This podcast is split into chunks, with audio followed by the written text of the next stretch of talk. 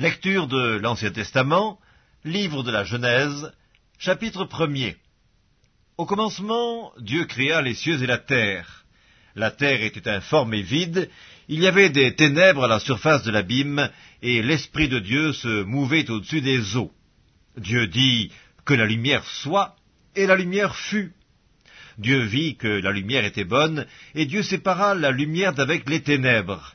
Dieu appela la lumière jour, et il appela les ténèbres nuit. Ainsi il y eut un soir, et il y eut un matin, ce fut le premier jour. Dieu dit qu'il y ait une étendue entre les eaux, et qu'elle sépare les eaux d'avec les eaux. Et Dieu fit l'étendue, et il sépara les eaux qui sont au-dessous de l'étendue d'avec les eaux qui sont au-dessus de l'étendue. Et cela fut ainsi. Dieu appela l'étendue ciel, ainsi il y eut un soir et il y eut un matin, ce fut le second jour. Dieu dit que les eaux qui sont au-dessous du ciel se rassemblent en un seul lieu, et que les parties sèches paraissent. Et cela fut ainsi. Dieu appela les parties sèches terre, et il appela l'ensemble des eaux mer. Dieu vit que cela était bon. Puis Dieu dit que la terre produise de la verdure, de l'herbe portant de la semence, des arbres fruitiers donnant du fruit selon leur espèce, ayant en eux leur semence sur la terre. Et cela fut ainsi. La terre produisit de la verdure, de l'herbe portant de la semence selon son espèce, et des arbres donnant du fruit ayant en eux leur semence selon leur espèce. Dieu vit que cela était bon. Ainsi il y eut un soir et il y eut un matin, ce fut le troisième jour. Dieu dit qu'il y ait des luminaires dans l'étendue du ciel pour séparer le jour d'avec la nuit, que ce soit des signes pour marquer les époques, les jours et les années, et qu'ils servent de luminaires dans l'étendue du ciel pour éclairer la terre. Et cela fut ainsi. Dieu fit les deux grands luminaires, le plus grand luminaire pour présider au jour, et le plus petit luminaire pour présider à la nuit. Et il fit aussi les étoiles. Dieu les plaça dans l'étendue du ciel pour éclairer la terre, pour présider au jour et à la nuit, et pour séparer la lumière d'avec les ténèbres. Dieu vit que cela était bon. Ainsi il y eut un soir et il y eut un matin, ce fut le quatrième jour. Dieu dit, que les eaux produisent en abondance des animaux vivants, et que des oiseaux volent sur la terre vers l'étendue du ciel. Dieu créa les grands poissons et tous les animaux vivants qui se meuvent, et que les eaux produisirent en abondance selon leur espèce. Il créa aussi tout oiseau ailé selon son espèce. Dieu vit que cela était bon. Dieu les bénit en disant Soyez féconds, multipliez, remplissez les eaux des mers, et que les oiseaux multiplient sur la terre. Ainsi il y eut un soir et il y eut un matin, ce fut le cinquième jour. Dieu dit que la terre produise des animaux vivants selon leur espèce, du bétail, des reptiles et des animaux terrestres selon leur espèce. Et cela fut ainsi. Dieu fit les animaux de la terre selon leur espèce, le bétail selon son espèce, et tous les reptiles de la terre selon leur espèce. Dieu vit que cela était bon. Puis Dieu dit, Faisons l'homme à notre image, selon notre ressemblance, et qu'il domine sur les poissons de la mer, sur les oiseaux du ciel, sur le bétail, sur toute la terre, et sur tous les reptiles qui rampent sur la terre. Dieu créa l'homme à son image, il le créa à l'image de Dieu, il créa l'homme et la femme. Dieu les bénit et Dieu leur dit, Soyez féconds, multipliez, remplissez la terre et l'assujettissez et dominez sur les poissons de la mer, sur les oiseaux du ciel, et sur tout animal qui se meut sur la terre. Et Dieu dit, Voici, je vous donne toute herbe portant de la semence et qui est à la surface de toute la terre, et tout arbre ayant en lui du fruit d'arbre et portant de la semence, ce sera votre nourriture. Et à tout animal de la terre, à tout oiseau du ciel, et à tout ce qui se meut sur la terre, ayant en soi un souffle de vie, je donne toute herbe verte pour nourriture. Et cela fut ainsi. Dieu vit tout ce qu'il avait fait, et voici cela était très bon. Ainsi il y eut un soir et il y eut un matin, ce fut le sixième jour. Genèse chapitre 2 Ainsi furent achevés les cieux et la terre et toute leur armée. Dieu acheva au septième jour son œuvre qu'il avait faite, et il se reposa au septième jour de toute son œuvre qu'il avait faite. Dieu bénit le septième jour, et il le sanctifia parce qu'en ce jour il se reposa de toute son œuvre qu'il avait créée en la faisant. Voici les origines des cieux et de la terre quand ils furent créés. Lorsque l'Éternel Dieu fit une terre et des cieux, aucun arbuste des champs n'était encore sur la terre, et aucune herbe des champs ne germait encore, car l'Éternel Dieu n'avait pas fait pleuvoir sur la terre, et il n'y avait point d'homme pour cultiver le sol. Mais une vapeur s'éleva de la terre, et arrosa toute la surface du sol. L'Éternel Dieu forma l'homme de la poussière de la terre, il souffla dans ses narines un souffle de vie, et l'homme devint un être vivant. Puis l'Éternel Dieu planta un jardin en Éden du côté de l'Orient, et il y mit l'homme qu'il avait formé.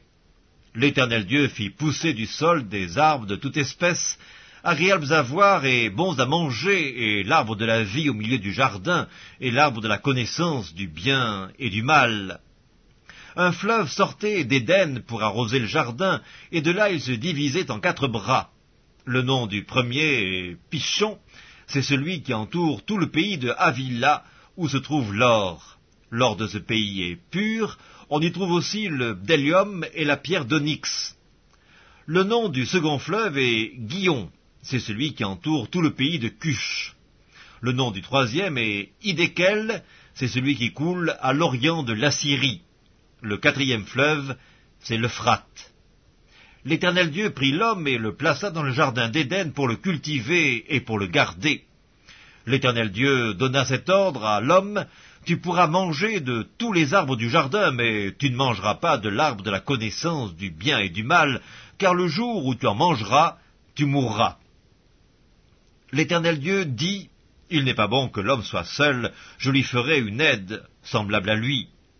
L'Éternel Dieu forma de la terre tous les animaux des champs et tous les oiseaux du ciel, et il les fit venir vers l'homme pour voir comment il les appellerait, et afin que tout être vivant portât le nom que lui donnerait l'homme. Et l'homme donna des noms à tout le bétail, aux oiseaux du ciel et à tous les animaux des champs. Mais pour l'homme, il ne trouva point d'aide semblable à lui. Alors l'Éternel Dieu fit tomber un profond sommeil sur l'homme qui s'endormit. Il prit une de ses côtes et referma la chair à sa place. L'Éternel Dieu forma une femme de la côte qu'il avait prise de l'homme, et il l'amena vers l'homme. Et l'homme dit, Voici cette fois celle qui est os de mes os et chair de ma chair. On l'appellera femme, parce qu'elle a été prise de l'homme.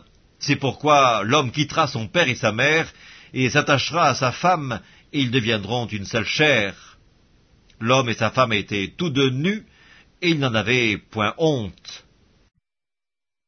Évangile selon Matthieu, chapitre 1 Généalogie de Jésus-Christ, fils de David, fils d'Abraham. Abraham engendra Isaac. Isaac engendra Jacob. Jacob engendra Judas et ses frères. Judas engendra de Tamar Pharès et Zara. Pharès engendra Esrom. Esrom engendra Aram. Aram engendra Aminadab. Aminadab engendra Naasson. Naasson engendra Salmon. Salmon engendra Boaz de Rahab. Boaz engendra Obed de Ruth. Obed engendra Isaïe. Isaïe engendra David. Le roi David engendra Salomon de la femme d'Uri. Salomon engendra Roboam. Roboam engendra Abia. Abia engendra Asa. Asa engendra Josaphat. Josaphat engendra Joram. Joram engendra Osias. Osias engendra Joatam. Joatam engendra Akaz. Akaz engendra Ézéchias. Ézéchias engendra Manassé. Manassé engendra Amon. Amon engendra Josias. Josias engendra Jéconias et ses frères au temps de la déportation à Babylone. Après la déportation à Babylone, Jéconias engendra Salatiel. Salatiel engendra Zorobabel. Zorobabel engendra Abiud. Abiud engendra Eliakim. Eliakim engendra Azor. Azor engendra Sadok. Sadok engendra Hakim. Hakim engendra Eliud. Eliud engendra Éléazar. Éléazar engendra Mathan. Mathan engendra Jacob. Jacob engendra Joseph, l'époux de Marie, de laquelle est né Jésus, qui est appelé Christ. Il y a donc en tout quatorze générations depuis Abraham jusqu'à David, quatorze générations depuis David jusqu'à la déportation à Babylone, et quatorze générations depuis la déportation à Babylone jusqu'au Christ. Voici de quelle manière arriva la naissance de Jésus-Christ. Marie, sa mère, ayant été fiancée à Joseph, se trouva enceinte par la vertu du Saint-Esprit avant qu'ils eussent habité ensemble. Joseph, son époux, qui était un homme de bien et qui ne voulait pas la diffamer, se proposa de rompre secrètement avec elle. Comme il y pensait, voici un ange du Seigneur lui apparut en songe et dit, Joseph, fils de David, ne crains pas de prendre avec toi Marie, ta femme, car l'enfant qu'elle a conçu vient du Saint-Esprit. Elle enfantera un fils, et tu lui donneras le nom de Jésus c'est lui qui sauvera son peuple de ses péchés. Tout cela arriva afin que s'accomplisse ce que le Seigneur avait annoncé par le prophète. Voici, la Vierge sera enceinte, elle enfantera un fils, et on lui donnera le nom d'Emmanuel, ce qui signifie Dieu avec nous. Joseph s'étant réveillé, fit ce que l'ange du Seigneur lui avait ordonné, et il prit sa femme avec lui.